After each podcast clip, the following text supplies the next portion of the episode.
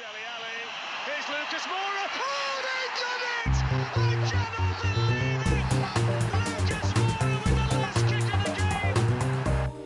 Hello, listeners, and welcome back to an extra special episode this week of the Plus Dave podcast. We are, of course, the Tottenham Hotspur theme show brought to you by a team of Spurs fans and a Leeds fan called Dave. In addition, this week, I said it was a special episode. It is my honor to bring to you a special guest joining us for the first time this week. A man who I would happily go on record to cite as one of the main inspirations for the Plus Dave podcast. One of the guys that got me to feel that I could start a Spurs podcast way back all those years ago. Huge fan of his show. Many of you may be familiar with this guy. Many of you may be familiar with his podcast. One of the OGs of Spurs podcasting. It is my pleasure to bring to you the host of The Extra Inch, Chris Miller, aka Windy. Windy, welcome to the Plus Dave podcast. Thanks for joining us. How you doing? What an introduction! That was no one's ever blown smoke up my ass quite like that before. It's incredible. I, I want to spend a lot more time with you. Well, that's, that's, that's the plan. Yeah, that's the plan.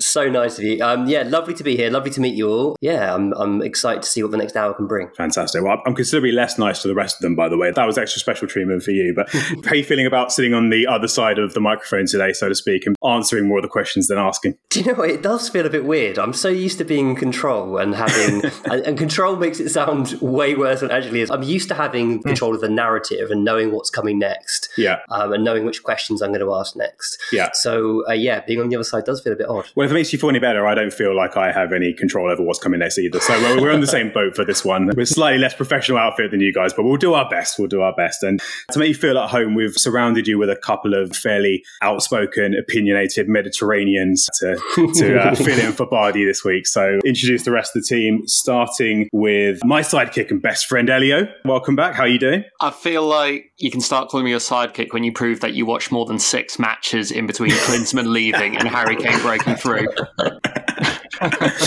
there were no matches in between that time. Come on. How are you doing today? Yeah, not bad. Conversely to the last international break, it's been nice to have no football for a week. I'm probably getting to the point now where I'll start looking forward to next weekend. So you've caught me on the right day. Tomorrow I might have been a bit grumpy about the lack of Ange, but Yeah. yeah, it, it's it's been nice to have a bit of a breather after things began to go a bit Pete Tong, really. I'm hoping we've caught you in that sweet spot between the immediate aftermath rage of a game and the grumpiness missing football, where your language is going to be relatively family Well, friendly. I missed the last pod, and Socs aptly filled in as the show expert slash nutcase. So I think I think that's taken the edge off of everything now. And There to you tell you the truth, you'll know by the end of the episode, depending on what the swear word count looks like.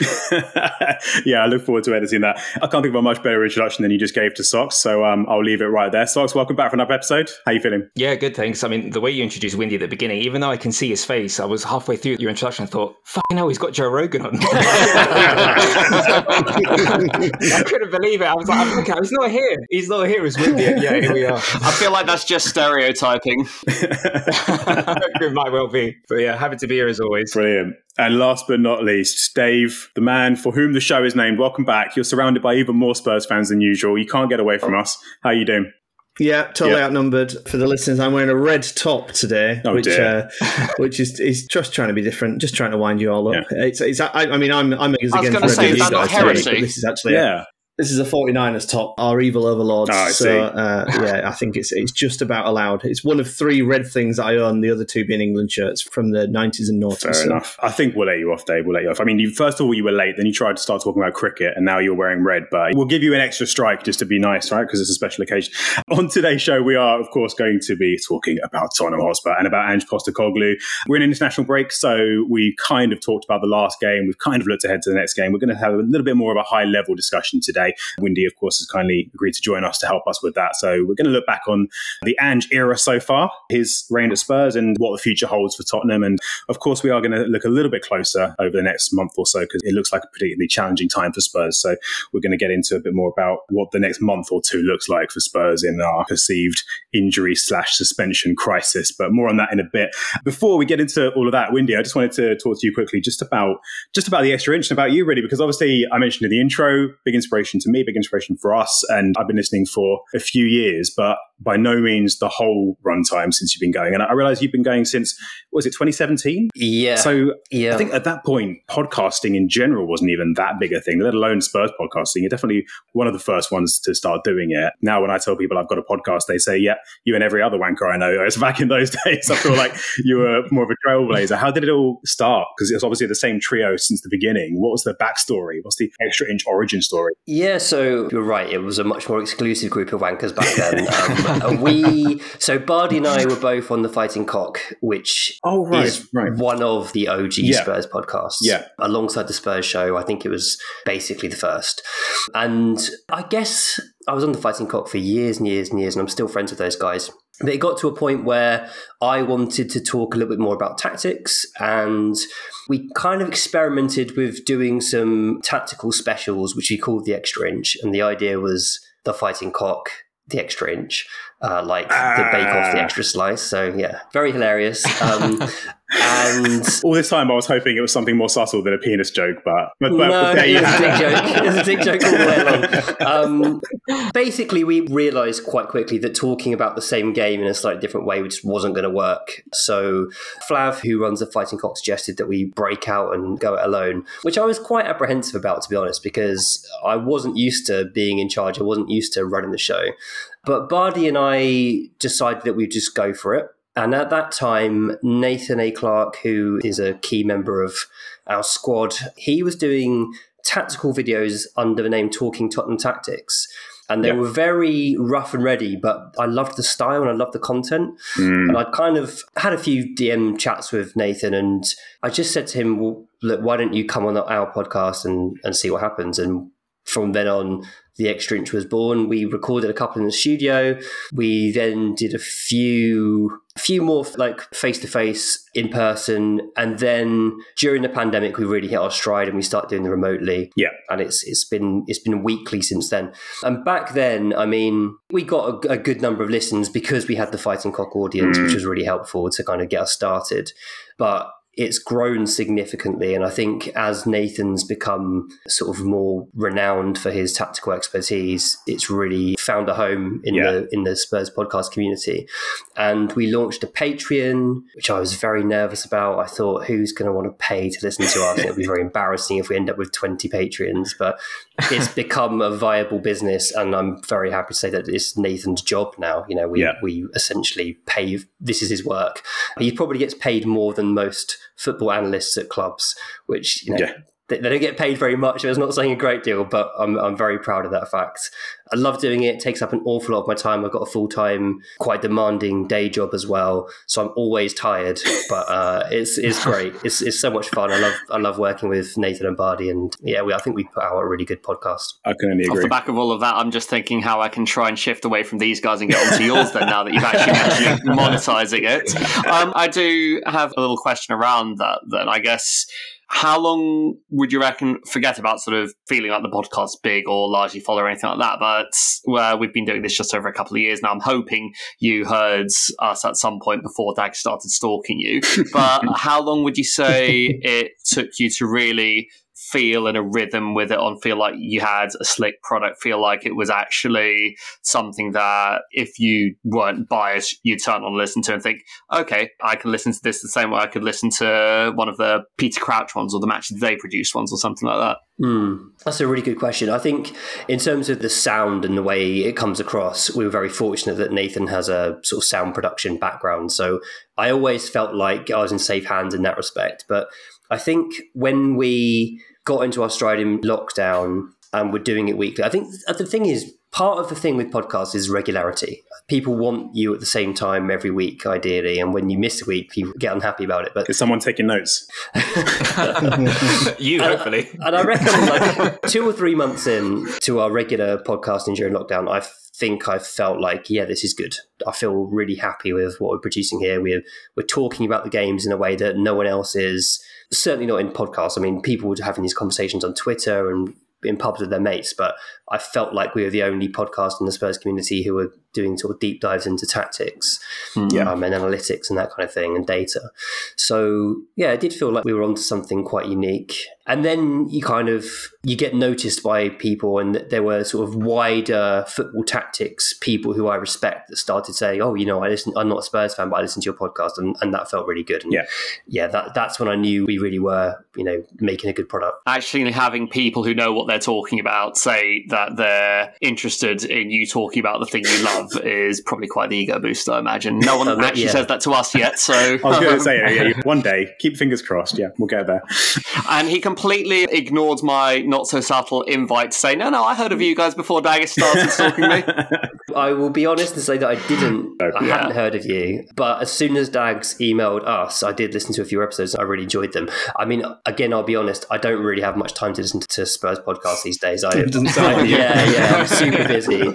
Um, when I do listen to Spurs pods, I really like Wheeler Dealer Radio, and there's a podcast called Wicked Spursy, which is made by a couple of friends of mine in Vermont. And then Yeah. I do listen to your pod as a as a third rotation. There we go. I will take that happily. Have third Take it. rotation. Yeah, I will, take Uh. I'll take that with both hands. Well, thanks. Can we get a little approved by Windy Coy Yeah.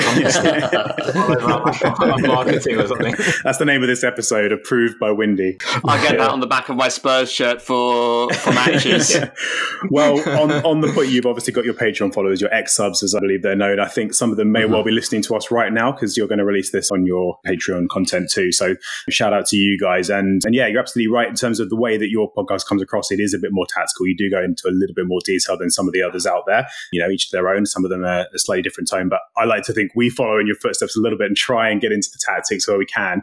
It does get a little bit silly from time to time, but you know, we're only human and Spurs drive us all to madness once in a while. So we'll try and get into the tactics today and talk a little bit more in detail. But just to bring it back to you before I give all the other guys a bit more airtime, let's take it high level and just bring you up to speed because obviously we're here to talk about Spurs and Ange this season specifically and, and what that could lead to. So Three months ago now, we hired this unfancied, relatively unknown Greek Australian man with a arguably questionable CV, and um, a lot of people were not really sure what to make of him. What was your honest reaction when we hired Postecoglou? What were your expectations for the season, and how far wide of those expectations has the reality been? I think I was a bit spoilt because I had kind of some inside information. So there's Yeah. a guy in our Discord called Dap who is a massive Celtic fan and Spurs fan. Mm. And he was banging on about Ange for months before we were even linked. So between Dap and then Nathan's research and, and findings into Ange, I basically knew that he was a really talented coach and had high hopes. But obviously, you never know quite how it's going to translate between leagues. He'd already scaled up a couple of times, but the Premier League's different, isn't it? The level of expectation is different. The level of tactical mastery is different. The resources he was working with were different. So you you never quite know how it's going to go. And I've been incredibly pleasantly surprised by how it's gone on the pitch. I kind of knew how it would go off the pitch. I knew that he was just like the nicest guy, Yeah. complete human being, like well-rounded person who um, has empathy and understands people and makes an effort to get to know his squad members.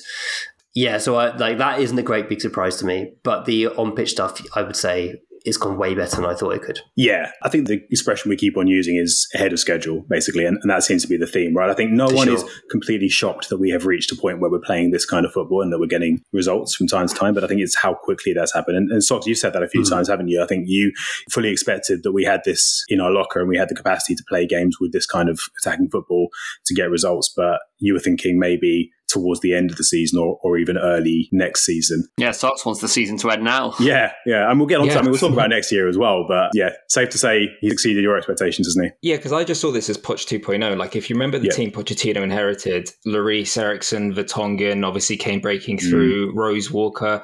It was quite similar in the sense that the starting 11 was a few players off, but the depth was non existent. And some players, like even Dembele, didn't really hit his stride until the next season. I've said it before a few times on this pod where I remember us playing maybe two good games that year where you looked at it and thought, this is what a Pochettino team looks like. And they were home at Arsenal, the 2 1, and home against Chelsea. Even towards the back end of that season, I remember us going to Stoke and getting absolutely pumped, like 3 0.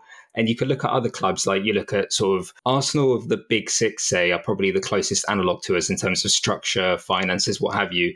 their project obviously only really kind of properly took off when people took them seriously last year. Klopp took four years to win a big trophy, unfortunately, our expense. So these things, just in terms of the kind of football and style, forget the trophies for a second, normally take one, two, three, four years. And it did so with us under Poch. Mm. So for us to be doing this within games one, two, three, four, and five, the reason I joked on the last episode is that I wanted the season to end is because I've already seen the season as mission accomplished. I don't think we maybe quite have enough in terms of squad depth to get top four at the moment. We've only got one cup competition that we can realistically win, and I don't think we're going to win it. Yeah. So I'm almost like I feel agitated because I'm I'm now seeing so much where I trust the manager and I trust the team, and it's like, all right, imagine how good it can be in 12 months. Imagine how good it can be in 18 months. Imagine how good it can be in two years. And at the moment, it feels like I'm being denied the happiness I want just because of a consequence of just a lack of time and the lack of the right players. So in a way, it's a really really good thing because I should have been saying this in March, April, May. So the fact that we've all been saying this, or at least Yeah. me and I think others feel the same way, in September, October, November means that all right, I'm going to have to reel myself in a bit, be a little bit more patient, and it feels like as Spurs fans.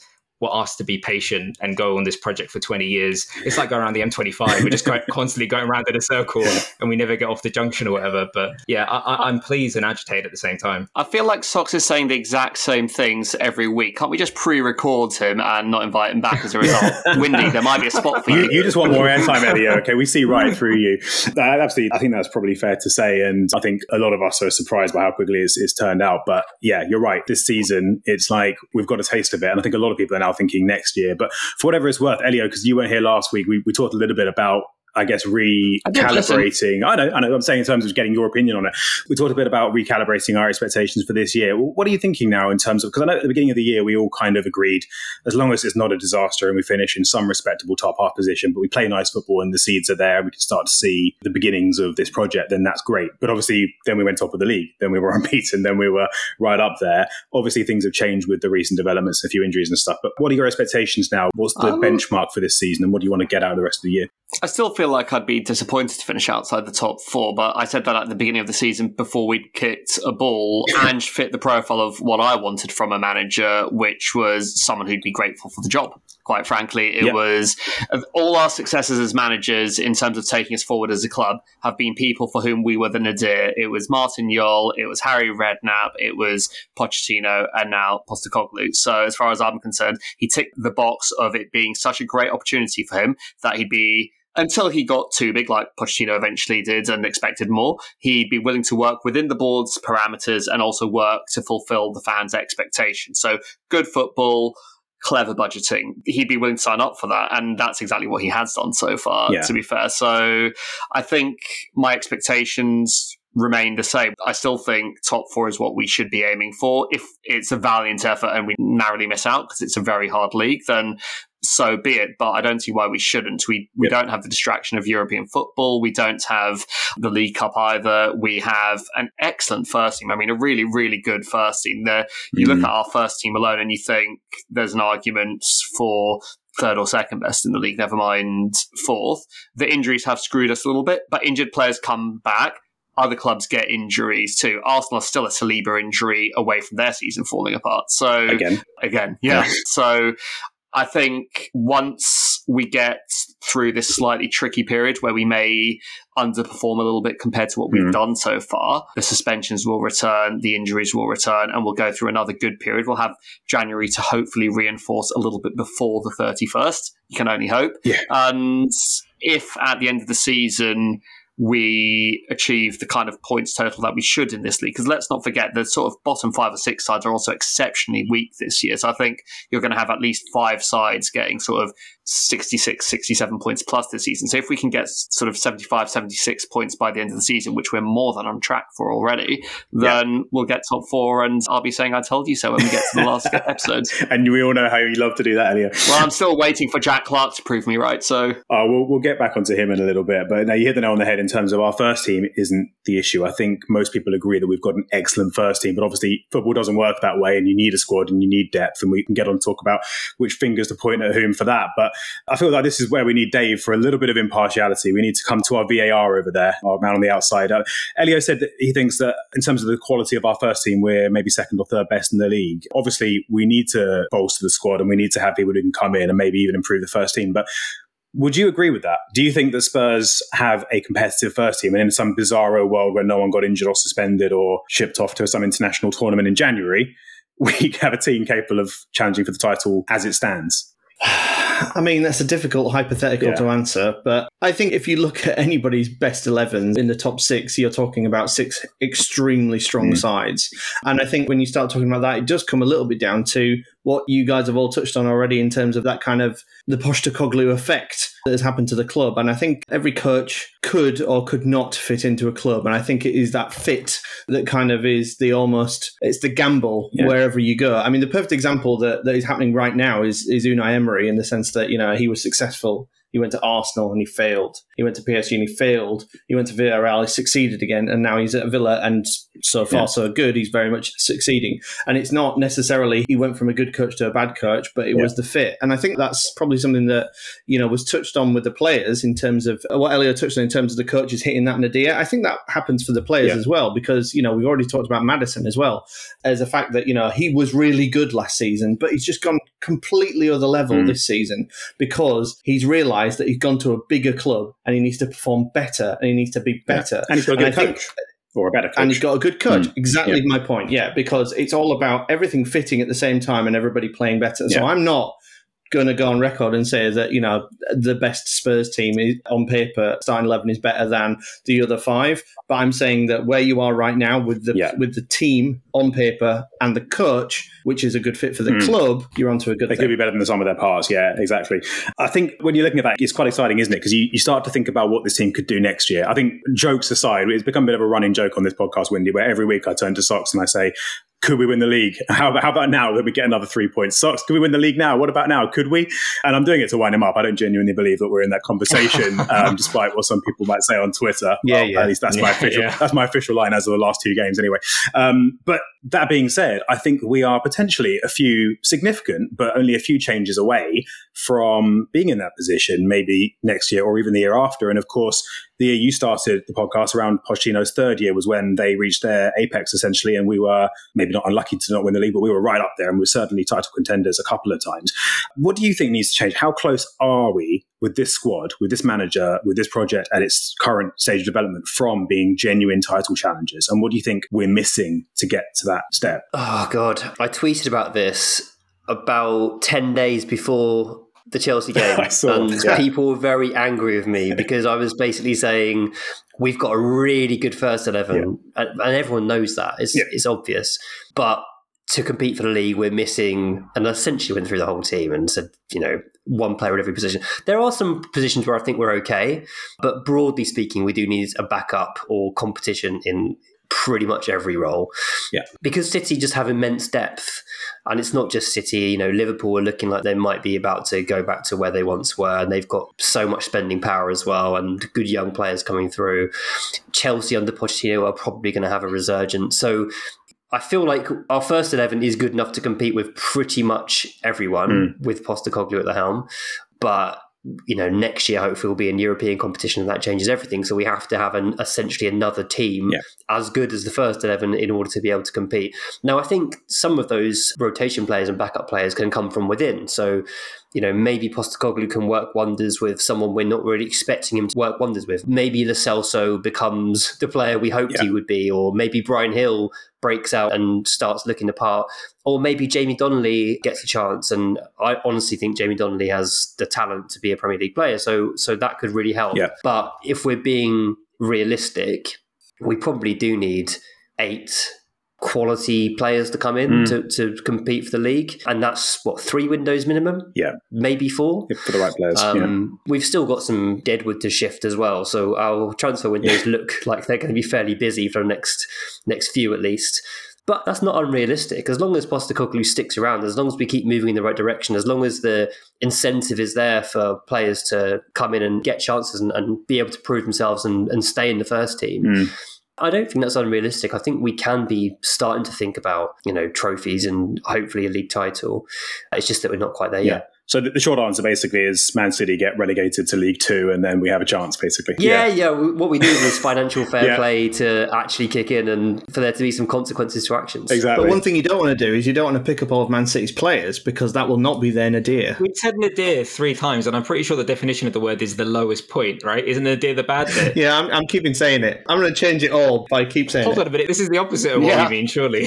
I was like, it can't. Just, it can't just be me that thinks. You know what? I'm glad that I made a mistake and then everybody just followed through with it because that way we all look like tits. the fool or the fool who follows him, as they say.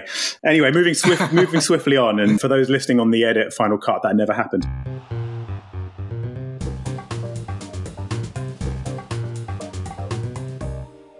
So yeah, obviously there's a lot of change that needs to take place. So um, I guess we can look ahead to that and see what that will look like. But you mentioned potentially a couple of players within, so it'd be interesting to talk about some of the players that perhaps haven't had a chance to shine yet, haven't really had a chance. And you mentioned maybe Postecoglou can get the best out of them. I think we've seen that already. I think a lot of people were all but writing off Pedro Porro. A lot of people were saying that you know Destiny Udogie is a bit too young to be in the team, and I think a lot of people thought maybe Davies would be the starter at the beginning of the season. So he surprised us with a few players. Sarr is another one. So he's obviously got it. He's got what it takes to to bring the best out of certain players. You mentioned in that tweet that you mentioned a moment ago that potentially some of these could come through from the youth, and you just touched on Jamie Donley there. Another tweet I noticed when you were talking about the guy to fill in for Maddison in the short term, and obviously someone who could form an important part of the squad longer term. Your number one choice was Jamie Donley for that. Hmm. I don't know a huge amount about him other than he keeps scoring. and He scored again the other day. What can you tell us about him in particular? Because he's an exciting prospect. He really is exciting. So he scored a last minute winner for England under 19s on Saturday. He scored for them in midweek as well. He's just in a ridiculous streak. He's won Premier League 2 Player of the Month. Basically, he started off as a striker in the under 16s, played a lot as a striker in the under 18s, and has progressively played deeper and deeper to hmm. the point when he's now playing the kind of 8 10 hybrid role that Maddison plays for us. And I personally think he's the best sort of natural Maddison replacement because he's the closest profile fit we have within the squad. I think Lo Celso is a good player, and I think he's certainly a functional player. I don't think he's a natural 10. I think he's more of an 8. And I also think, I don't know, his heart's not Yeah. really in it long is he anymore, I think. for? I think he, yeah, Yeah. he, I, I just see him as someone who regrets joining and, and is keen to go back to Spain as soon as possible. And and so I sort of think, why bother investing more time and Hmm. effort in him? You know, maybe he'll help us over the next couple of months, and I'll look silly. But I just think now, like, what's the what's the downside of playing Donley um, at least once or twice and Hmm. just seeing how he gets on? He looks physically ready as well. Yeah, he's, he's a strong lad. He's so his main attributes are really good long range passing, really good finishing, but also insane pressing. He's a brilliant presser. So he's Maddison. Yeah, exactly. And he's not the most mobile. He's he's not as nimble as Maddison, but he's not slow. He's not cumbersome. He's not awkward. He's just not the quickest. And I think he would really fit in well. And I think when you've got a player, albeit playing against you know young men and shining, I think you know tap into what you can. He's in a ridiculous hot streak at that level. Mm. Now's the time to sort of try and bring some of that energy to the first team. I think. It's a good time as well because it's quite low pressure, isn't it? I know we've lost a couple of games. and You could argue that there's more pressure, but a young player coming in at this point where we've got a couple of games that no one's expecting us to fly away with could be a good chance to give him a chance or someone else. But we'll get onto the immediate future in a little bit. We'll talk about the Villa game and the Man City game and obviously our mini crisis that we have to navigate through. But he's definitely one for the future long term. Um, Elio, I think you probably agree that if we are going to be challenging for trophies in the next two, three years, we do need to add a little bit of depth. What are the most important positions for you? What do you think should be the priorities? Maybe not necessarily this January, but next summer. What do you think are the, the main positions we need to strengthen? We definitely need one more top class centre back to choose from. I'm not going to go and say we need two because I think two equal players for every position is a bit fanciful unless you do have a sovereign state um, behind you. But I do Yeah. think one top class centre back, someone who you could make a good argument for displacing either Romero or Van de Ven, and you wouldn't sort of bat an eyelid if that player was in for them. Also means it has to be someone who's quite rapid uh, Yeah. because that's that that will be a prerequisite. We're being linked to the likes of Lloyd Kelly, for instance, Hmm. um, which I, I don't know huge lots about him. I think he's looked decent enough when I've seen him, and I know he's played fullback a bit as well, which usually suggests uh, centre back who can play a bit as well. But I can't uh, watch Bournemouth enough to form much of an opinion there.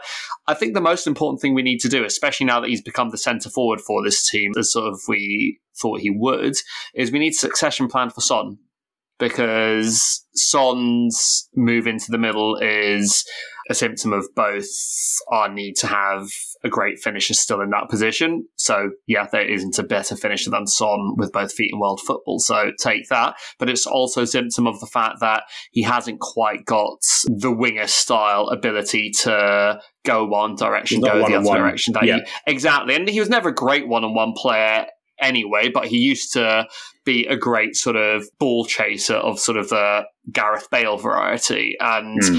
now that he's gone into the middle, I think it's a case of tapping into his strengths as long as possible, but they are going to wane. And we don't want to be in the same situation with him that we were when Vertonghen and Alderweireld were replaced by the guys that had been their second choices for ages. I mean, maybe that's what the signing of Veliz is, who knows? But I'd rather it was someone who we gave a proper sort of tuition to as understudy than replacement in the way sort of City have operated for years, in the way Arsenal have begun operating as well. Who that is, I'll be fine I because I there's only so much football you can watch, and there is always the argument that anyone coming into the Premier League from outside is a lottery of a signing, but. There will be someone, and we need to get it right because, well, Yeah. Son's going to score roughly a third of our goals this season, and Yeah. we can't rely on him to still be doing that in two, 3 We're- years' time. We're back to the same dilemma a little bit as we were when we had Kane in that position, where we need someone good enough to be an understudy, but not so good that they expect to start. And that's the issue. I think we thought we had that in Richarlison, but obviously that hasn't panned out.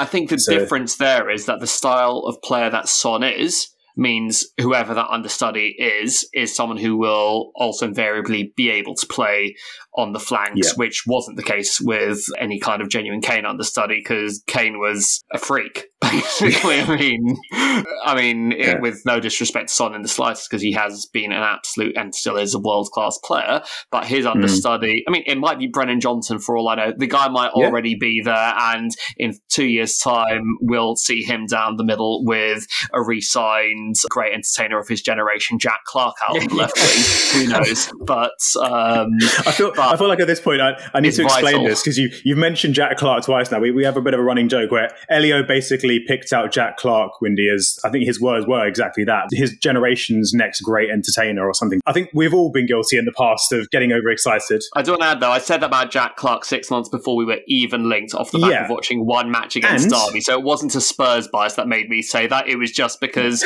I saw him reminds me a bit of Chris Waddle, and I thought, Yeah. okay, And he's not exactly doing bad nowadays, is he? He's actually he's hit a bit of form, hasn't he? So to be fair, you might prove right in the long run. So so who knows? Jack Clarke is really good. he will be my redemption arc. Yeah, He is yeah. really let's good. see. Yeah, to give Elio his credit, he was the first person I ever heard say the name Harry Kane. So I'm not going to say you discovered him, but you definitely brought him to my attention. So I feel like you redeemed yourself somewhat with that one. But anyway, Socs, do you think there's any positions in particular we haven't mentioned that are crucial to replace? Any depth that we're lacking, or any players in the first team that you think could be upgraded? Look, if we're talking about winning a title, then we're nine or ten players away, and that's I would argue I'm being It's gone from eight to ten. slightly. Well, it's it's almost every single position, and I'm not going to go over every single one because it will be boring in detail. But if the club has anything about it, it's aiming to win a league in about 2026 onwards, and I say that for two reasons. One is because it's enough time and enough windows to bring these sorts of players in. Two, it's enough time to allow Ange to do the stuff on the training pitch in terms of coaching, because that is the sort of thing that even if you had all the players there right now, there are certain things that you just cannot accelerate. And three, by that point, both Pep and Klopp will have pissed off. I think Pep's contract expires in mm. 2025 and Klopp's is in the summer of 2026. So if the club has anything about it, and to be fair, if you're Arsenal, Manchester United, Chelsea, Newcastle United, and maybe even Villa now you want to throw them in there, even if it's slightly premature, everybody's hmm. got the same idea. There are different ways to play football, but it's looking at it and going, okay, we're going to wait for this big transition period. Because even if they step down and go to say, I don't know, who would the next best manager in the world be? It could be Alonso, maybe he's at Madrid, I don't know. It could be Nagelsmann. There will always be, football always goes in cycles, and sometimes cycles are longer than others. But even a Sir Alex Ferguson Manchester United team had a couple of years when Jose Mourinho first came in where they had to rebuild a little bit and come back stronger. So if the club has anything about it, uh, we can sit here now and say we need a better left back to rotate with Udogie. Sure, we need a better right back to that's more of a style of Porro. Yes, that's true as well because Emerson is a completely different type of player. But you also need time to allow Destiny Udogie, who has shown some rawness in the last few games, to mature into the player we know he can. You need some time for Pape Sarr to discover what the hell he actually is, because both him and Andrew have spoken about, Mm. well, we don't quite know if he's an eight or a six or a 10 yet. So you can buy somebody to come in and rotate with him. I suspect that's probably Bentancur already. But to get all this stuff, to get the coaching, to get to the recruitment, for the stars to align, that is, if, if the club has any kind of ambition, that is roughly the, and it's not that arbitrary. I mean, why not 2025, I suppose, or why 2020? Like, so I'm, it's my, more kind of a loose date, Yeah. but I think Pep and Klopp leaving, and we have to be realistic, like these are both City now and obviously Liverpool forever are much bigger clubs than us with much bigger finances. So there will always have to be an element of it where we have to wait for them to sod off a little bit and get our one because in our current iteration as a football club, we're never going to dominate. But if we just sneak one, who gives a shit? Like we could have snuck one under Poch, and if that was the only one we snuck, would any of us give up? Like who Yeah. cares? So that's No, what I'm all, no. all I'm after is sneaking that one. So when you're coming up against clubs whose revenue is two, three, four hundred million higher than yours, and for all the criticisms I've had of Levy, he's not going to find two hundred million down the back of the sofa. I'd just rather we spent the money that we have now and spent it slightly smarter. But that's a separate Yeah. conversation. If we can do all that, then in two, three years is where we should be aiming to strike. So at the moment, like I said, like yeah. We need another right winger, we need another right back, we need another left back, we need two more centre backs. Hell, the backup goalkeeper, because I look at City, and even someone like Ortega is half decent. I'd rather Caoimhin Kelleher, who I've seen a handful of games. Like Mm. even the the backup, uh, like it might seem a bit ridiculous, but you're talking about titles and you're talking about we're living in an era where it's like I say to you now, do you take 97 points? All of us are like, yes. And then I say to you, oh, sorry, mate, that's good enough for second. That's not been enough. Yeah, yeah. and that's not yeah. enough for a title. That's the sort of level of finesse that we need, and that's not the kind of thing that is going to happen anytime soon. So the answer is we need to upgrade on absolutely everybody. I agree with the sentiments of everyone. I think Windy said it earlier. It's obvious that we have a good starting eleven. I think the only kind of couple of question marks that we're not sure on it maybe both flanks. Largely because I think Johnson we've not seen too much of for various reasons, suspensions and injuries, and I think Kulusevski we've spoken about a lot, and I think people broadly outside of just us uh, in terms of his suitability to play that specific role on the right. But beyond that, the 11 is absolutely fine. But to sign eight, nine, ten players or to allow Jamie Donley to come through or Dorrington to come through, again, that's two, three, four years worth of work. So I said it on the last episode. The whole point of moving away from win now managers, you have to get rid of the win now expectation. If you brought in a project manager, you then need to reassess and go, okay, project expectation. This talk of the title and doing really well is fun, and we're all getting really excited over the last sort of nine because of the first nine, ten games. But we need to take a step back and start building for it slowly, slowly, and let's not run before we can walk. Yeah. Question for you, Socs. Yeah. Will you die happy? And I'm not going to nibble, by the way, on the Kulusevski slander Yeah. like I usually would, but um, will you die happy when we're shortly announced 16 17 champions? Uh, no, no, that will mean nothing to me. Asterisk. I got no highlights. I got no memory. I got nothing I can look at No. on YouTube. It will be. I'm not going to be happy just because the number on our Wikipedia changed from like two Yeah. to three.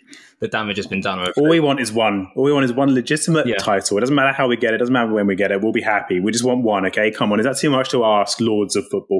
um, before we talk about the the slightly shorter term, because obviously there's a lot to talk about. I, I just want to take it back to you quickly, Windy. You asked us a question a couple of weeks back when we did a big Q and A birthday special. You asked us who we thought would be our Player of the Year next season. So I'm going to throw the exact same question back at you. Uh, you don't have to give one answer, but is there anyone in particular in the current squad, maybe some of the younger guys who you're particularly excited for in the future? The problem is, it's kind of too many to decide on one, isn't there? Like Yeah. we've had so many breakout players this year, Yeah, we all said someone different, I think, when you asked us. and, and I think that's the thing. Like it's it's you can make a really good case for so many different players. I thought this year that Bissouma would be player of the season, and already he's had a little bit of dip in Yeah. form, and also Son has just been incredible, scoring pretty much every week. So it's kind of looking like it will be Son this year. Maybe. Maybe, maybe it'll be Udogie next year. He's just ridiculous. Yeah. He's, he's complete. I mean, the thing is with Udogie is it feels like there's so much more growth to come yeah, he's already like the best left back we've had in a long time since peak Danny Rose, and you feel like he can probably score seven goals a season as well. Yeah. Uh, he's just he's ridiculous. He's really creative. He's a good defender, one v one. Almost as good as a Cotto. and he's he's barely played any. Okay, barely isn't a stretch, but he's not played a huge amount of football. I mean, people talk about footballers by their age, right? But I think the, the footballing age is a big concept as well. You look at someone like Bellingham or Saka, and you're like, okay, they're young, but they're not effectively they're not young because they've played hundreds of games of football, or whatever it is. He's relatively inexperienced, even for a fairly young player. So it kind of stands to reason that he's got such a huge room for growth. So yeah, really excited about. I, I've been thinking this about Udogie for a while, and this might go up there with ridiculous things I say Gareth that Bale? you remind me of forever. no, no, I think I wouldn't be shocked to see Udogie, especially given his size. I mean, he's six foot two, strapping lad. I wouldn't be surprised to see him go the other direction to Bale and end up moving central eventually, especially because he is a really good passer of the ball as well. He Hmm. obviously has the recovery pace that.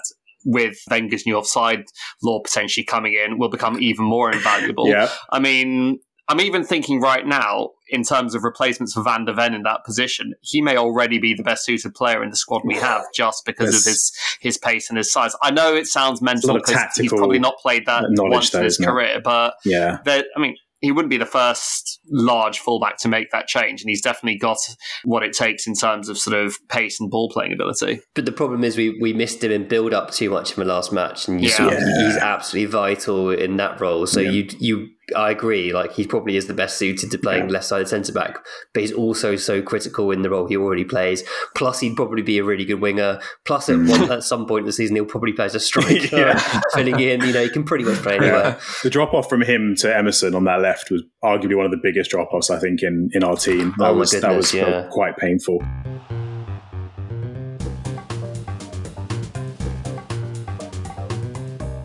Right, let's look at the slightly shorter term then. Obviously, exciting future, exciting times ahead when we fluke our first Premier League title in a couple of years' time. But Dave, the word crisis is thrown around a lot in football. You know only too well what a real crisis looks like. Our Tottenham in a crisis right now because I think some of the language that's been used to describe our situation has been quite colourful. I'm looking at you, Socs.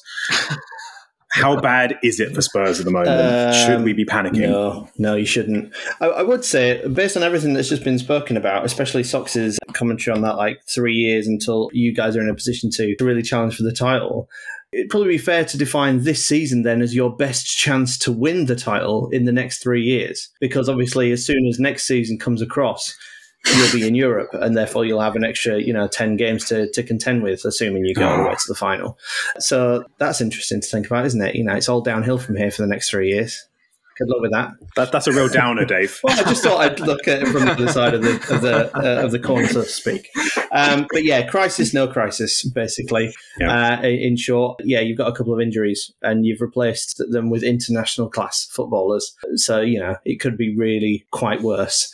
It's a Yeah. difficult one, isn't it? Because you know Windy's given us a really good overview of some of the youth that is coming through and some of the talent you've got, and you know somebody from the outside looking in would look at the bench that you had against Wolves, and you think, oh god, fifty percent, fifty percent of that bench I've never heard of, but fifty percent of that bench is players that maybe we you wish you hadn't have heard of because they're players who haven't really performed for you. Um, Yeah. But but you know you've got to give a bit of Mm. um, put a bit of faith in the in the youth, and I think a crisis in inverted commas that you guys are, are suffering at the moment is you know this is the kind of thing that led to Alan Smith coming off the bench for Leeds and scoring at Anfield, and it's the kind of Yeah. thing that led to you know Liverpool struggling for goals and, and throwing and throwing on Robbie Fowler Harry Kane. you know it's it you know you you have to you have to look at the positives of this and you know let's face facts we kind of had a had a good old go at Postecoglou in the last podcast for the dirge midfield three that was put out. And the alternative that is to learn your lesson and put something a bit more attractive out. And if he does that and it includes a, a youngster and that youngster performs then brilliant. And you'll soon forget about this crisis in inverted commas. There's a moment in The Simpsons where I think Lisa tells Homer, and I don't even know if this is true, but she tells Homer that the Chinese use the same word for crisis as they do for opportunity. Which is basically what you're saying, isn't it, Dave? You didn't think we were going to be getting philosophical or quoting The Simpsons today, did you? Anyway, Well, if he'd listened to us previously, he'd know that we quote Simpsons from time to time. we, we do, we do indeed. Yeah, probably probably we use the word time. nadir when we actually mean zenith so Yeah. we do, we do. Moving on once again, uh, crisis or no crisis, it's obviously a, let's say, dilemma to use a slightly milder word. Uh, we, we need to figure out what our team looks like. And I think with the varying injuries and suspensions and international tournaments and, and form going up and down for certain players, we're going to see a few different iterations of the Spurs lineup over the next couple of months, invariably. So it, it is a bit of a conversation to be had. So um, I think, first of all, I think the defense, I imagine, is probably the least contentious. I'd be surprised personally if we see anything different to Porro, Dier, Davies, and Udogie, and then obviously Romero once he's back uh, from suspension for the foreseeable future. Does anyone necessarily disagree with that? And would anyone like to see anything different? I know we talked about some of the youth players, maybe they're not ready. Does everyone agree that that's probably what we're expecting to see? Can't really be anything else, can it? I mean, I think Socs was discussing last week Yeah. about the pitfalls of throwing in a Phillips or something like that, and it obviously could go either way. Um, I mean, Phillips, I think Dorrington would likely be ahead of him in the pecking order anyway, in terms of starts, just based on having been coached at a higher level for a longer period of time. But I think defence has to just be the same for because we don't really have another option at the moment. I mean, even Sessegnon would have been nice to have fit right now, and I'm not exactly a fan. I keep every time you mention him, I forget we have him. I forget he plays for us or technically plays for us. Windy, uh, you were nodding your head when I, when I was saying that. But I mean, i- is there any part of you that expects that we we may get a glimpse of some of the youngsters in that position in centre back? I know I've heard you guys talk about them before, and I think the consensus is that it's probably a bit too soon. But who do you think is the more likely of Dorrington and Phillips to come into the first team at some point? I prefer Dorrington, but I think Phillips is probably ahead in the pecking order. I prefer Dorrington because I think he's better on the ball. Um, Hmm. He's he's good at passing and he's also really good at carrying. Phillips is an absolute man mountain. He's a, so that that's why I think he's ahead in the pecking order. But I do think the centre back role, as much as I've been kind of angling for Jamie Donley to get chances, and I would angle for you know Yago Santiago to get chances if he were fit on the left. I think the centre back role is different because it's so exposing. You know, if you mm. make one mistake in the centre back role, you're done. You, you look silly. You know, the fans are on your back and they're saying, yeah, they're not ready yet. Send them Yeah. off to leave one on loan. And I think that could be really damaging to a young player's confidence, especially when we've got so many other sort of backup players in the team right now. Yeah. So I do think the right thing to do is to stick with Dier and Davies at centre back and then just bring Udogie back as soon as he's ready. To be honest, I thought Dier and Davies both did fine. I know Dier was arguably responsible for both goals. I think it's really hard to pin them both on him. I think one of them probably more than the other. I thought he was really good in possession, way better than I expected. Like I, I- Dier is not a bad player. He's been used in a system that has not suited him at all.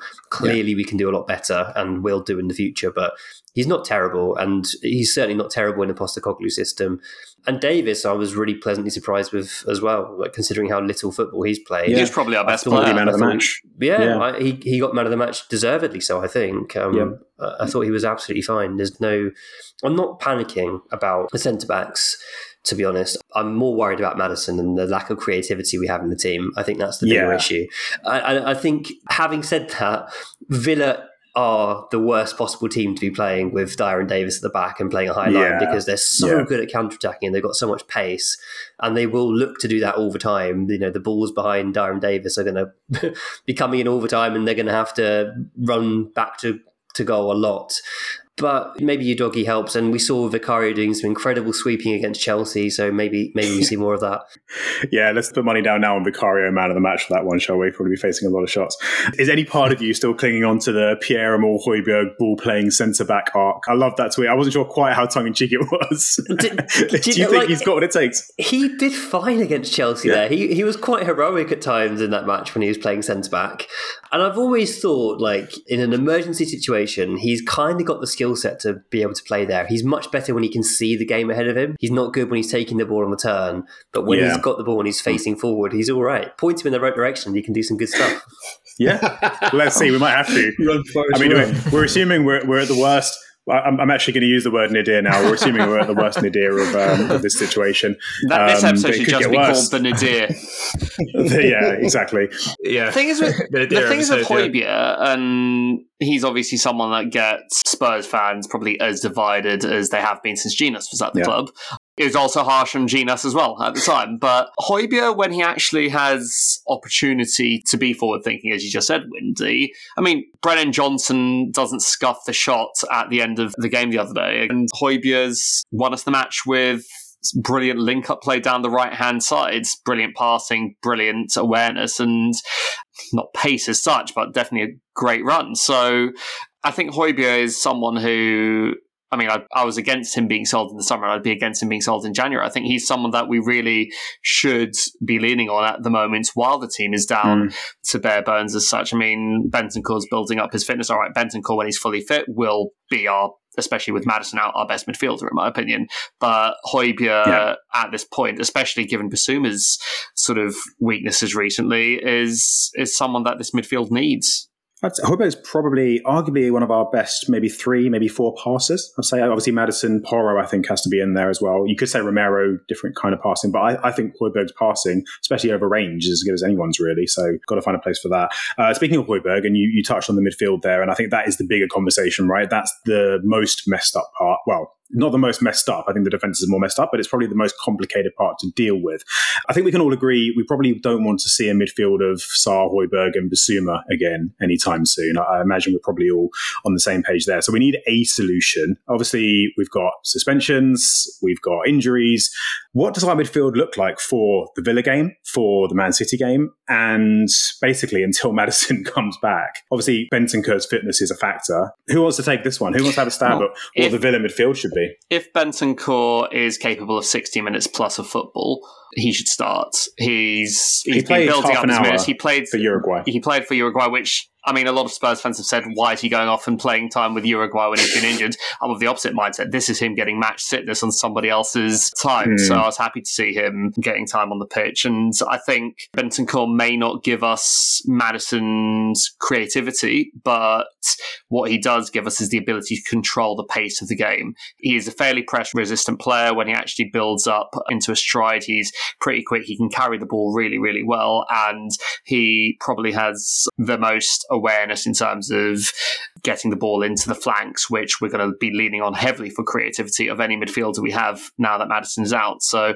if we want to see Kulusevski and Johnson getting the ball in spaces where they can hurt the opposition, I think he has to be in the sides. And we're worried mm. about our defence and how it's going to look against their very fast attack the solution to that is don't let Aston Villa have the ball. Play the guy who's going to keep you in possession all game long in my opinion. Windy, what are your thoughts on the midfield? If I had to press you to pick a midfield for the Villa game now, well, I would pick Donley, but I think he's going to pick Lo Celso. I think he just, I think yep. he just brings in Lo Celso probably for Højbjerg. The benefit of Højbjerg not starting is that we can bring him on, and he's been really effective coming off the bench for the last twenty minutes yeah. of matches, and we've kind of shored things up with him coming in and just keeping things simple. Adding a bit of stability, and I, I, I think he's been a really valuable asset in the first few weeks in terms of helping to close games out. I don't have a huge amount of faith in the Celso doing Maddison things, mm. but I think he's all right. I think he's fine. As I said, I'd like to see Donley. I think maybe Donley gets a chance off the bench, but then even if he does well, I can't see him starting against City. I think it'd just be it'd be too yeah. much too much too soon, probably. Is Lo Celso much yeah. more than Harry Winks with an exotic name, at least when it comes to playing in the Premier League? because, and I really wanted us to get him off the back of his better season. I was far more excited about him than Ndombele, mainly because I'd seen a fair bit more of him than Ndombele. But for us, other than that sort of two, three month period under Mourinho when he was paired with Harry Winks, I don't think he's ever shown himself to be anything other than industrious and neat. Um, not I, for I, us, anyway. Yeah, not when he for, for Argentina or Villarreal. yeah, story. also look at the opposition they're playing. So I think you're probably right in that it's going to be Lo Celso, and I think I'll probably be equally hopeful that I'll be proven wrong in that. Would you take a midfield of Sarr, Bentancur, and Donley? Bentancur at the six. Because Bissouma's suspended, isn't he? Yeah. So, yeah. Um, it's probably Højbjerg in that position. Yeah, I wouldn't start Bentancur yet. I just think we've already got these massive injury problems and we've got someone coming back from an ACL. Like, why would we risk some sort of breakdown for him? I mean, obviously, if the medics say he's up to it, then. Yeah, then that's sure, the caveat I put on that. Yeah. Him at the six if he's actually capable of it. Mm he'll have had some nice, easy training sessions under Bielsa and international level already. So you know, he'll be easing back into play. not, not, to, not, to, not to throw a Leeds curveball, but yeah, getting match fitness by playing Bielsa ball is quite the oxymoron. um, but Have you watched any of Uruguay since he took over? By the way, I've watched as much as I possibly can. Yeah? it's great. It's it's just Okay. It's, Have you- it's so like a did mem- you it's like see- a, it's like a beautiful memory. so did you see Benzico come on against? Was it I did, Argentina? yeah, beat, yeah. or I mean, he, he was industrious and he played some good football, as the whole team did.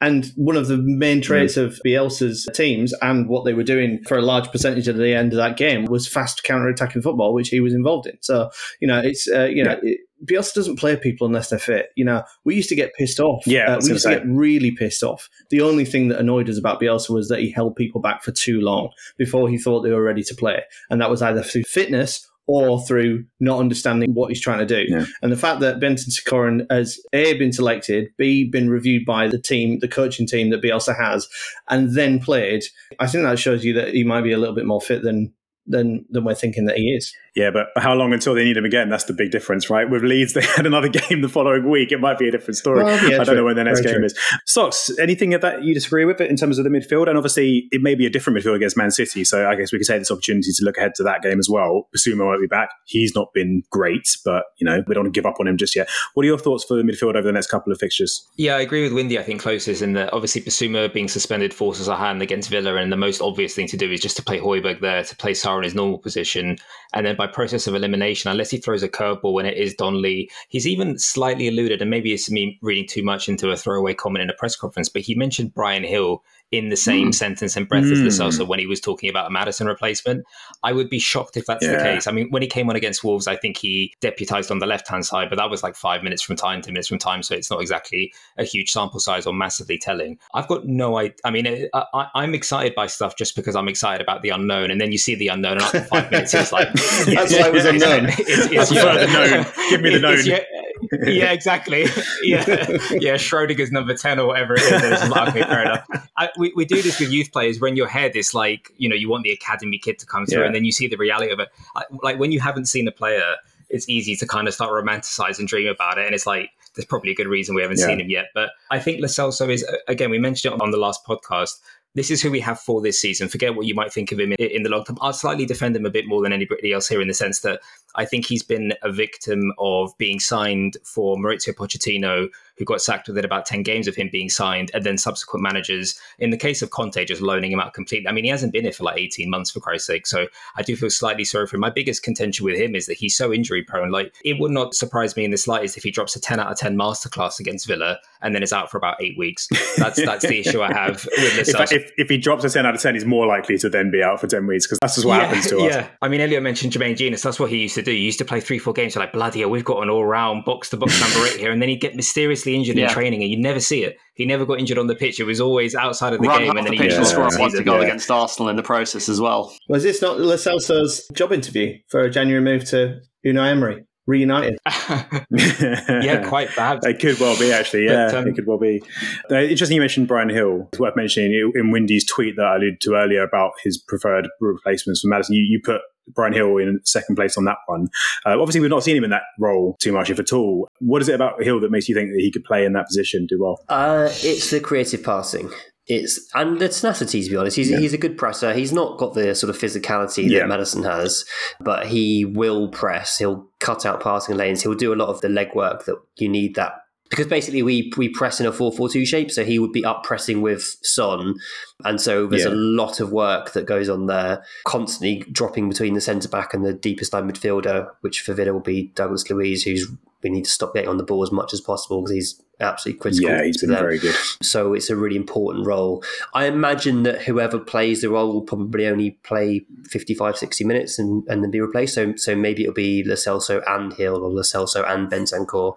Yeah, good point. I don't think any of the options are that bad compared to the midfield Hmm. we saw against Wolves, which I never, ever, ever want to see Postecoglou play again. I, I think Yeah, it's it's a Yeah. shame. It's a shame because I think part of me, and I, I wrote an article recently on Sarr actually talking about how versatile and how he could basically turn into anything. I still think he could turn into a, a 10 or an 8 slash 10, but he clearly isn't that yet. And how much of that is down to him having played on the left or the other players around him maybe not carrying their weight or the opposition or whatever it is, who knows? But he didn't look comfortable there and he wasn't the answer. He isn't the answer right now, that's for sure. I think we probably all want to see him play, but I don't think Sarr is going to be the man for that, that role, unfortunately. I think my biggest issue with that midfield in the last game, in fact, all the players that came in from the cold for that game, was that it felt like Postecoglou having gone gung ho, made the comments about we're still going to play this way with five men, was- all that stuff. It was he Conte then, yeah, he then kind of went for the safe bet, and I can understand doing that maybe with both centre backs or one centre back and one midfielder, but then throwing one of the young centre backs in or something like that. But it just felt Hmm. like he went for safety in every single decision he made there, and that's been the antithesis of everything he's done so far. So for Yeah. Chelsea, he's getting all these plaudits for having the wherewithal to say, well, teams defend with 10 and 9 men until the last minute and then lose anyway. So let's actually try and win with nine men. And yes, we still lost, but Yeah. the records all show. Look at Liverpool, look at Sheffield United, even. You end up losing those situations anyway, so we might as well go for it. Then 11 v 11, he chose to protect the weakest part of the team, and he actually harmed players' positions that he didn't need to harm in the process by accommodating the ones who were coming in. And, and that was the biggest disappointment for me because it was a very Yeah. un-Postecoglou thing to do. And I'm really hoping he's learned his lesson on that and actually backs his own ideology a bit more robustly in the next few games. Well, assuming he does, let's try and be positive. Let's try and look to the future then. So we've got a couple of very difficult fixtures coming up. We've got Villa and we've got Man City, two teams that play quite differently, but two teams that we really would rather not be playing. How do we beat them? It might interest you to know that I think if Rodri gets a booking against Liverpool, he's suspended for our game, which would be very nice. So uh, I think that's plan A. But assuming that that doesn't happen, and obviously uh, they've got they've got one or two other half decent players in there, so uh, it's, it's not going to be enough. But what's the game plan against Villa, who are obviously a really good transitional counter attacking team with a lot of pace? We're not going to sit deep. We know that. What players do we pick, and how do we beat them? And same question again for Man City. Keep the ball, that. both games, keep the ball. The more of it you have, the less chance the other team has to score. In Villa's case, especially as they're a counter attacking team, the more we have of it, the more rusty they will be when they do have the chance to get in behind. The slower off the mark they'll be, the less on their toes they'll be. So keep the ball at all costs. Yeah. Make sure our ball carriers see as much of it as possible. So in Kulusevski, different position, but it's the closest thing we have to what Dembele used to do in terms of being able to just single handedly drive us up the pitch, get the ball to him at every single opportunity. Whenever there's space in front of Brennan Johnson, just trust him to outpace whoever's marking him and throw the ball ahead. But what we can't do is try and pick the perfect moment every single time because with a slightly misshapen team, Mm. if we try and pick the perfect moment for every pass, every risk we take, then we'll end up doing exactly what we did in the last game and it will hurt us. Monique, got any hope of us getting a result out of either of those games? Do you uh, have any grand plans for how to I, take I them on? agree. I agree with what Elio's just said. The other thing I would add is I think set pieces will become increasingly vital over the next two games. Maddison has been taking a lot of our set pieces, but Porro's really, really good at set pieces, and Dier's a threat. You know, like I know he, he we, we've, Mm. we've not been good at set pieces until last season, and suddenly. It feels like we are a bit of a set piece team now, and Dier is a legit threat from Porro's balls. Also, in pre-season, Udogie scored a header at the near post from a set piece, and I'm surprised we haven't seen him Did, yeah. making more of those sort of near post darts. I wonder if that's something we'll see over the next few games because we're just going to need to score from somewhere, and it might be the set pieces become slightly more prioritised. Dave, I'm going to push you for some predictions on both of those games. Oh, You're God. allowed to say that we're going to lose both if you must, but I'd like you to show you're working. Oh, God. um, thinking, how can I say this in a nice way? I think you'll get a point. Between the two games, yeah? Yeah. Yeah. I think you'll get a point. I think you'll get something against Villa, and I, I think it'll be a step too far against City, and I think they'll they'll have too much for you. Yeah. Um, I think Elio is absolutely spot on in terms of how you best approach both of the games. I think you need to try and well, almost almost hide the ball from City, but but, but obviously use it where you can. Yeah, it's going to be tricky, but I do think, as we talked about on this pod already, that Udogie returning is not only positive for your defence, but positive for you going forward, and and I think could be. Yep. A big difference when you compare the performance against Wolves to what we see next week. Do we stick Eric Dier and Haaland? Well, I kind of think you want to put whoever you think is going to wind him up the most. On, Oh, we're missing Romero, 'cause I think, unfortunately. I, I think he's got the potential to get a bit a bit stroppy and a bit whiny. So you know, you never know. You know, he has misses or doesn't get the, the right ball for the first fifteen minutes, and you've got the right person to give him a bit of a wind up. Then you never Yeah. know. So, in summary, keep the ball, wind them up, and pray is essentially our three point strategy for, for that game. Yeah, Keep slash hide. Yeah. Yes. yeah. We're- Put it up your jumper like like an Australian rugby union team in the eighties. so you're not always the most optimistic Spurs fan. I think it's fair to say.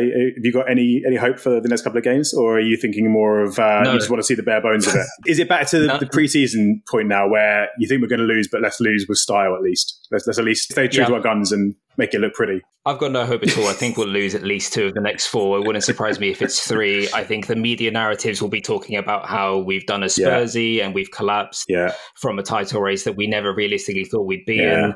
I think in the long term we'll be absolutely fine. I just think this is going to be a bit of a painful, bumpy period because, again, to sort of quote myself from earlier, like this is the whole point of going to the project manager. There are going to be bumps. There are going to be painful periods. Arsenal under Arteta, Liverpool under Klopp, ourselves under Pochettino. Mm. This is just part of it. And we all said this at the start of the season. There were some very clear, glaring weaknesses in the team. We were like, oh my God, what happens if Maddison goes down? Oh my god, what happens if Van der Ven goes down? And they both went down within about half an hour of each other, and then you've got the suspension. Like Yeah. it's not. Look, I'm not being negative for the sake of being negative. I'm just looking at the team. I'm looking at the weaknesses. I'm looking at the players that we've got coming in. I'm looking at our opposition. I'm thinking. I'm not going to say we're going to win just because I want us to win. I think we could easily get carved open. I don't think we're going to get killed like six or seven nil by anybody unless we, you know, go down. Like I don't think we're going to be absolutely destroyed. I back us to be competitive in the way that look, we didn't really create very much against Wolves, but we could have kind of gotten away with a smash and grab. Mm. I don't think Villa are going to come to us and tear us apart. I think they've come away to some big sides. You look at think of Newcastle at the start of the season, and they got exposed got with their defense yeah. as well because they play for as counter attacky as they are. They did not adjust to the threat of Isak or Barnes when he came on. It could have been six or seven that one. The same when they went away at Anfield. Similar sort of thing. Like there are frailties in that system that could be exposed. And again, this is a team that are missing sort of Buendia, Mings. They've got some injury problems of their own. Obviously, they're very, very good, but that is, you know, to throw out a kind of Jamie Redknapp best cliche, like that is the Premier League. Like that is the quality of the league. You can lose to anyone at any moment. And unfortunately, we're in that fragile period. So at the moment, I'm in a clutching everything until January, and I'm I'm kind of bracing myself a little bit for worst case scenario. But to go back to what you know saying before is like the reason I'm ready for the season to end is that I've seen enough, and, and that's why I'm not particularly worried. Has earned my trust. The first eleven has earned my trust. If we lose the next four on the bounce, my opinion will change not one iota on absolutely anything. Yeah. My opinion on the manager won't change. My opinion on the squad will change. Uh, Maybe it's a bit premature because it's only been a handful of games, and you know under Conte last season we were doing pretty well after seven or eight. But you can just smell it. Like when you've watched football long enough, you just know it, it's not. You don't need to scientifically or logically break it down. You can smell bullshit, but you can smell when something's good. and at the moment, I think the last couple of months won't be spelling the roses. But I think in the long term, if we back this guy, we'll be absolutely fine. So brace for the moment. Yeah. But uh, look, the, the one thing I would say, and this is almost like a not that I have the authority to kind of do a call to arms to the supporters, but the atmosphere around the club in the first sort of eight or nine games, giving the players a standing ovation with a three or four one down at home to Chelsea is something I've never seen at Tottenham really, even in the Yep. Pochettino era. All I would say is let's just hold our nerve a little bit and let's not panic. Yeah. And uh, obviously, as all football fans, myself included, we're so fickle, we're so reactionary, we're so emotional. That's the beauty of the sport. Like that's the whole point of it. If we weren't, it would just be boring all the time. Yeah. But let's try not overreact the other way if it does go into a bit of a bumpy period. Let's just to I don't want to use the term because it's being associated with Arsenal a lot, but trust the process. Oh, for God's sake. I was about to compliment you and say you held short of a ruined Willock it. chest, trust the process. Such a great diatribe, and you finished off with going full Lego heads. Hold the line. No, I, Read the line. I, I- no, I remember very randomly an Eric Dier tweet from around 2016 where he hashtag trust the process. I don't know why I've got that memory Ah. in my head, but I'm going to quote that as my defense. Well, it would just be typical of them, wouldn't it? They stole our place in the top flight. They stole our stadium. They might as well steal our catchphrase as well. Yeah, we've gone from quoting The Simpsons to quoting Jamie Redknapp to quoting Mikel Arteta. I feel like this is gradually going downhill. we need to start thinking about wrapping this up soon. Well, uh, Windy, do you think that if we do lose the next couple of games, or if we lose maybe two or three out of the next four games, do you think the pressure will start to mount externally on Postecoglou? Because I feel like he's got a lot of credit in the bank, and it's a while before our fans start pointing fingers at him and turning on him. But do you think the narrative is on the edge of turning into this guy's actually a fraud after all? Doesn't know what he's doing. He's naive. Oh, it would be ridiculous if that happened. I mean, he's shown enough already that you know he's won three manager of months in a row. He's he's really fucking good. And there's so much context, isn't there? Like both of your centre backs missing at the same time is pretty ruthless. And then the creative player you've signed and who you've needed for two years is gone as well. Like it's completely understandable that things would be a little bit difficult for a few games. If we lose six out of eight or or worse, then yeah, of course, like then legitimate questions have to be asked because he's clearly not finding solutions to the problems that have arisen. But I think he's got enough wherewithal to make sure that doesn't happen.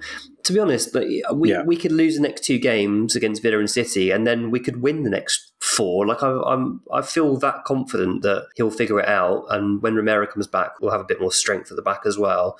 I'm not. Yep. I'm not concerned. I still think we'll finish top four. I think we'll have a really strong end to the season. Bentancur will be completely fit by then. January is going to be difficult because we won't have Bissouma, Sarr, and Son. But hopefully, we'll sign some players, and all the other teams will be weakened from those other competitions as well. So. I still feel supremely confident. I mean, Socrates said it spot on. You know, we, we regrettably, we do have to trust the process. We've got a manager who, des- who deserves that trust, um, and I think yeah. he's shown enough already that the fans and the club have faith in him and we'll be just fine. I might just have to name this episode "Trust the Process" just to wind up Elio that oh, little God. bit oh, more. Um, I'm going to walk yeah, off. You're absolutely right. Windy's, Wendy, Windy's going to take me to the extra inch, and then you'll have nobody credible left on the show. a, new, a new splinter podcast Finally, some good news. Form. Yeah, that was up down and along. Yeah, just like Spurs, we've been playing the long game too. Uh, fantastic. Well, look, there's obviously so much more we can get into because it's Spurs, and we're never short of conversation points. But guys, thank you all so much for today. That's probably probably more than enough before we all start fighting and Elio storms off. so we'll uh, we'll wrap things up. But once again, Windy, thank you so much for joining Cheers, us. It's a real pleasure you. to have you on, and really good to have you on. And I guess let me give you the floor for a minute just to tell our listeners where they can find you if they're not by chance already familiar with the Extra Inch. Where can you find you on social media? Tell us what the podcast is and all that. Oh, stuff. thank you so much. No, thank. I really appreciate you inviting me on. It's been really nice to talk to you all. As I say, I've, I've been enjoying your pod anyway, so it's it's a pleasure to be here. So on X underneath the Twitter. Uh, it's just at the extra inch. The podcast you can find on all your regular platforms. Just search for the extra inch. The Patreon is what we're particularly proud of, where Nathan's producing tactical videos. Patreon.com forward slash the extra inch. Yeah, I mean, if you're interested in Spurs tactics, I would say this, but I genuinely believe it. I don't think there's a better place to go than our Patreon.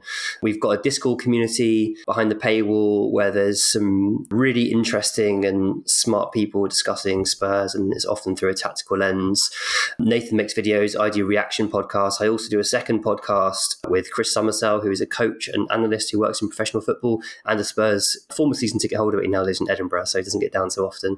That's called Straight Off the Training Ground. That's a really enjoyable pod to record as well. So there's lots lots of stuff there to get your teeth into. If that sounds like your kind of thing, then give it a go for a month. You can always just sign up for a month, pay six quid or whatever it is, and then just binge all the content and, and unsubscribe. Yeah. and then share it with your, your friends yeah. and family. Yeah, just like it's Netflix. Yeah, yeah, absolutely. Uh, I second all of that. Absolutely. Could not agree more. It's a great place to go for a little bit more analytical Spurs chat. Absolutely one of my favorite podcasts. And go and check them out. And if any of you fancy paying us for extra content, then let us know. We'll start putting something together, shall we? Now that we're officially approved by Windy and the Extra Inch team. So so uh, once again, thank you so much for joining. Um, I hope everyone who's listened, whether that's our listeners or the Extra Inch X subs, has enjoyed this. And we hope as many of you can join us as possible for our next episode where we will be looking back on that Villa game and hopefully making a few of us eat our words after a surprising win.